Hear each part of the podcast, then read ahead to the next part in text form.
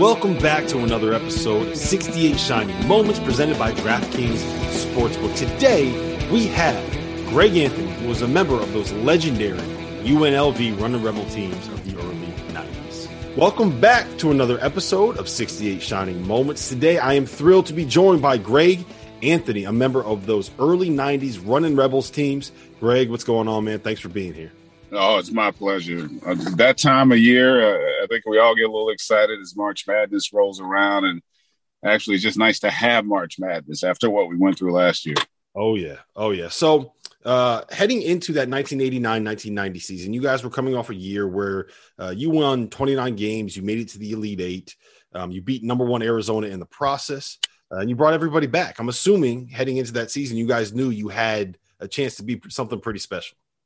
Yeah, yeah, we we knew we'd be a good team. Uh, probably exceeded expectations uh, that year uh, prior to winning the national championship, and as you mentioned, bringing everybody back. But more importantly, we also uh, signed a guy by the name of Larry Johnson who wasn't that bad, and so to bring him into the fold, oftentimes it's you know it's never guaranteed that a, a really good team can you know consume a player of that magnitude and everybody still be able to play at a high level, but you know, after a few bumps in the road early in that season, we really kind of hit our groove there and, and played some great basketball. And obviously, we're able to go on and, and win a national championship. So when when Larry got there, I mean, he he was a JUCO guy, but the Jukes were different. Yeah. Like he was a McDonald's All American. He was National Player of the Year for the NJCAA two years in a row. He was a guy that people thought could be a first round pick if he just went pro at a junior college. So I want to know your reaction the first time that you saw him play. Where you're like, "Oh, okay, that that's why he's." Yeah.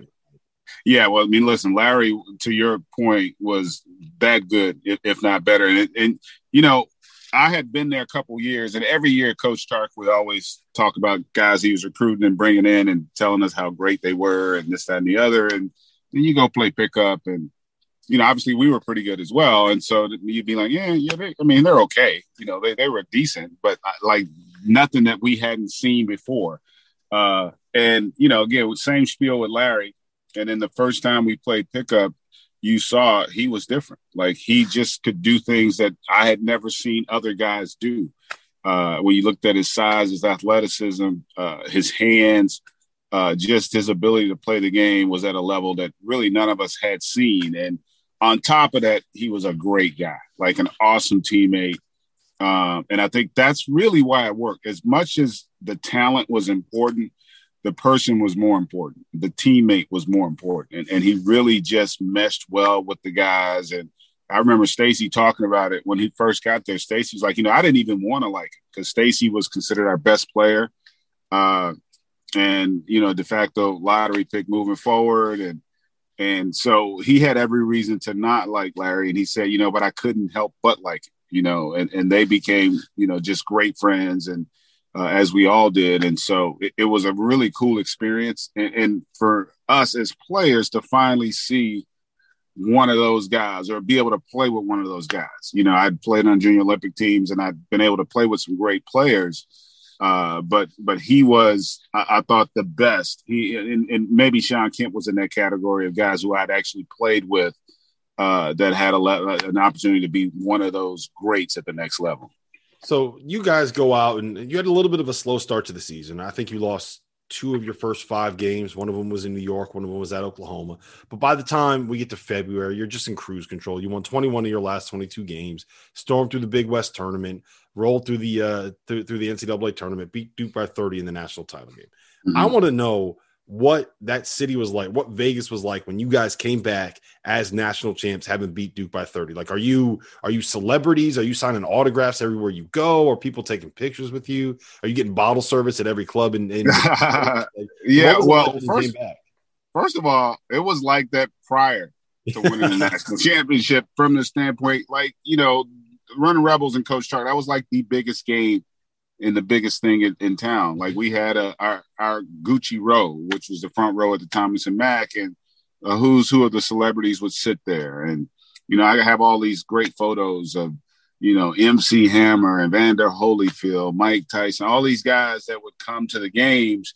Bill Cosby, and then afterwards they come back in the locker room and hang out. And so like they were as enamored with us as we were with them Uh, and so you had that. I grew up in Las Vegas, and so Coach Tark had always been a, a legend there. Remember, this is a small, Vegas a small town, basically, when I was a kid. And so we didn't have a lot outside of the strip and Tark, you know, and, and so there were no pro sports.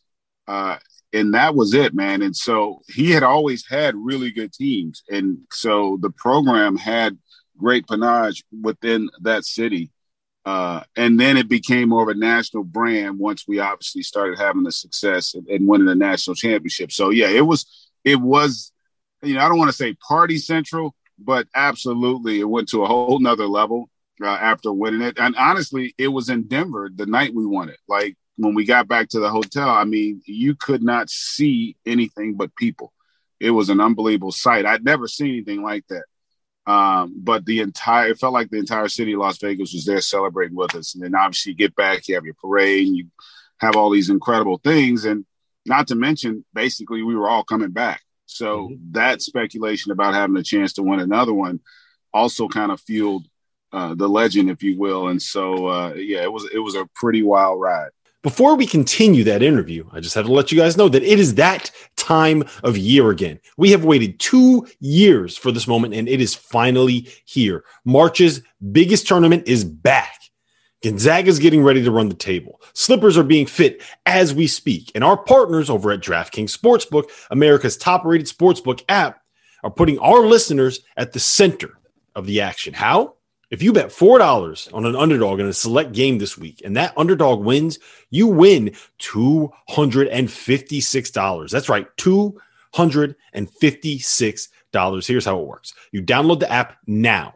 You use the promo code FIELD68 when you sign up. Scroll through the list of select underdogs, bet $4 on one of them to win, and cash $256 when they do. There is no better way for you to put your college hoops knowledge to the test and then to put your money where your mouth is with DraftKings Sportsbook. It's safe, it's secure, it's reliable. You can deposit and withdraw your funds at your convenience. I know this because I use them. So remember, the code is FIELD68. That's FIELD68 to turn $4 into $256. For a limited time only, must be 21 years or older. Restrictions apply. Go to DraftKings.com for details. Gambling problem, call 1 800 Gambler. So that offseason is when things got really crazy because there was the uh, the NCAA finally came out with their violations from something that happened 13 years earlier with Coach Tark. Uh, and I think that they initially ruled that you guys were going to be ineligible from the postseason that year. And, and yeah. so, how did you? You eventually it was cleared, and they pushed it back to 1992 that you would have the the postseason ban. But like, how do you? That, that there was no Twitter then, there was no internet then, there yeah. was no Facebook, there was no like uh, the the news cycle was very different. So how are mm-hmm. how are you following that? How how are you keeping up to date on all of that information at that time? And how stressful is it not knowing if you're going to have a chance to defend that title? Well, you know, it, there is a level of stress, but not overly significant. And and it really started the year we won it because you know you you, you mentioned our start where we lost a few games early. Part of that was also we uh we didn't have our whole team. They were suspending two of our players for every game. Uh, I think the first eight games of the season, or or seven games, until because we we had issues. I guess and I, I got I had to sit out a game. Larry and Stacey had to send out multiple games, and so and we didn't know who was out until right before tip.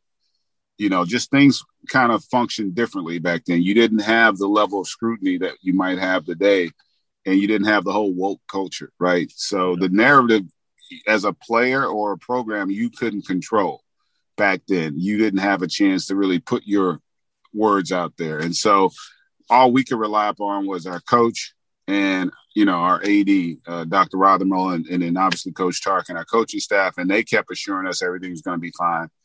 Uh, and quite frankly, a lot of things might have changed. You know, we might have all turned pro earlier had we thought that uh, we we wouldn't have an opportunity to to defend the title. So yeah, you you dealt with a lot of that stuff, man, and but that was kind of par for the course coach had always had issues with the with the NCAA, going all the way back to when he was at Long Beach State, and and so uh, that that's just kind of the nature of the beast, and we all knew that when we signed up that you might deal with some element of that from the NCAA because You know, he wasn't one of the Golden Boys. He wasn't a blue blood program, uh, and he in a lot of ways he went against the norm. And so uh, that was a bit challenging. But fortunately for us, uh, it didn't have a huge impact on us having the opportunity to uh, defend that national championship. And so for our senior year, up until obviously the Final Four, it was, it was a crazy ride.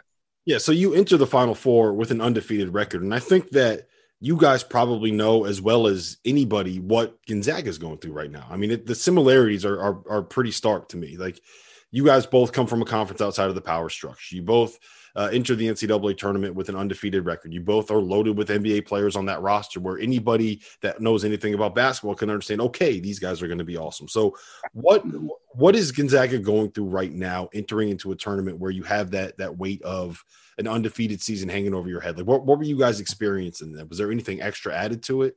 Uh, well, the, you know, there are a lot of similarities to your point, but then there are some distinct differences. We we were defending national champs. Mm-hmm first and foremost. And so that that creates a different dynamic for you. Uh, now there are there are a lot of similarities too. Like you said, they've been a dominant team all year long, much like we were our senior year. Uh, they've got great balance. Uh, they're efficient and, and and great on both sides. They've got a, a future Hall of Fame coach. Um, they got a lot of positives going for them. Um, and we also had a better i think what helped us too is in some respects we had a better sense of the landscape meaning you know because of the covid and all the things and all the uncertainty that have gone on sometimes it's harder to get a truer sense of who's going to be really good right? Because the schedules have been so chaotic and you've had suspensions and cancellations and all these other things that play a role and you're having to make games you know next week uh, to fill a spot on the schedule. So they they've got a lot that they're dealing with, um, and honestly, it might help them. Uh, whereas in our case, we had to deal with constantly answering the questions of, you know, are we one of the best teams ever? You know, uh, we were the defending champs. We were dealing with the NCAA. So, like, we we had a lot of other stuff that we were dealing with. Uh, that fortunately for them, they don't. Uh, and, so I, I, do think that their opportunities are going to be there for them. They're an incredibly good team, and, and I, I, know Coach Few pretty well. My wife's from Spokane, Washington, uh, so we spent a lot of time in that area.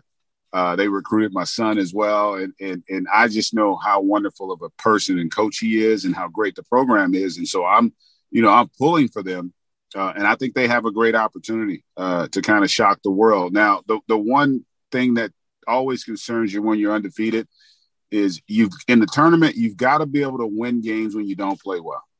You know, we had a couple uh, both years. Uh, we, we, had a, a, a, one possession game that we won against Ball State, and we had a one possession game that we lost against against Duke. And, and in those games, we didn't play as well as we were capable of. You've got to give some credit to the opponent as well. Uh, and so they're going to have to try to avoid that. And listen, they did a great job of their last game out against BYU in, in the in the uh, conference tournament, where BYU was kind of giving it to them there, but they were able to overcome. Uh, I, am anxious to see how this thing plays out, man, because unfortunately, with all that's happened this year, a lot of people haven't seen Gonzaga, you know, play consistently, right? Those I'm on the East Coast; those games are tipping at 10, 10 30 oftentimes. And so it's hard for everybody nationally to have a good perspective of them. Uh, but yeah, you're right. They're going to be the team that has the bullseye on their back moving forward. Uh, they're incredibly well coached. They have a tremendous amount of talent, but they also have a lot of experience, which I think uh, was similar to what we had. Uh, they were a really good team a year ago, uh, and and then they bring in a kid that's going to be a lottery pick uh, to go with all the other talent that they have and experience. And I tell you, they're just a, a juggernaut on both ends. I, I, don't know that there's an answer of how to beat them if they play well. Yep. And I know we got to get you out of here. So I'll, I'll leave you with this. This is the last question I got for you guys, along with, you know, I think the Fab Five and the Flying Illini and teams of that era kind of ushered in um, a new culture in basketball, so to speak. I, feel like you guys were something of a movement, right? Like th- there's the video where Tupac wore the UNLV jersey and Gucci Row and all that stuff. So, um, and you also had the the whole ideal of you know we're going to give the middle finger to the NCAA and everything that Tark brought with it. Like mm-hmm. I feel like that's a lot more pervasive in kind of the the college sports space now. So um, I'm curious, like, what do you think? The legacy is of that UNLV team beyond just being like maybe we're the greatest team ever, maybe not. Like, what, what do you think the legacy that that program and that team left? Well, uh, in a lot of ways, to your point, uh, I think we we kind of started what we're experiencing now in terms of self empowerment, uh, in terms of understanding your value and your power uh, as an individual. Uh, you know, we have all this everybody being woke now uh, and understanding uh, the value of being a student athlete. You know, I think you know a lot of ways Fab Five came after us, but they learned a lot. You know, Anderson Hunt uh, and, and Jalen Rose went to the same high school. We spent a lot of time around those guys. We knew Chris Webber. Chris Webber wore number his number in college because of Larry Johnson, mm-hmm. and so things like that. You know, it's an evolution. Um, we had our issues with the NCAA, as did they. Uh, but now you look at it where the players now truly do have power. They have a sense of worth. You see it in professional sports as well. And a lot of that started back when we played. Uh, I remember for me, I was a I was a walk on my senior year. I was all American, but because I had started my own business uh, and, and was doing really well, the NCAA told me, well, I couldn't work and have my scholarship. So I told coach, hey, look, I'm an in-state student. I'm doing well. I'll, I'll pay my own way through college. Uh, and why don't you give that scholarship to another guy? And so that kind of thought process, you didn't see a lot of uh, prior to, but now you're starting to see guys understand what their true value is and also understanding they have the opportunity to control their narrative and be able to show and tell their story as opposed to having it done for them.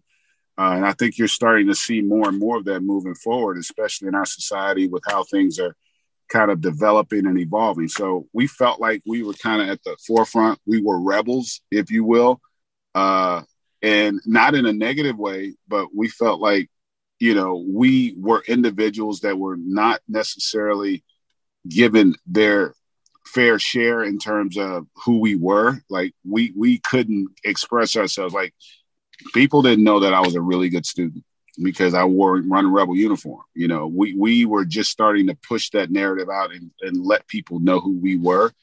Uh, and we did it with attitude on the court. So, you know, we were real proud of what we accomplished there. And it's great to see where we are now, where there is far more awareness of the student athlete. And now the student athletes having an opportunity to take advantage of their hard work uh, and the opportunities that their talents have created. Well, listen, Greg, I appreciate the time. I know you got a lot going on. It's March. Everybody's busy right now. So uh, thank you so much. All right. My pleasure, man. Good luck with everything.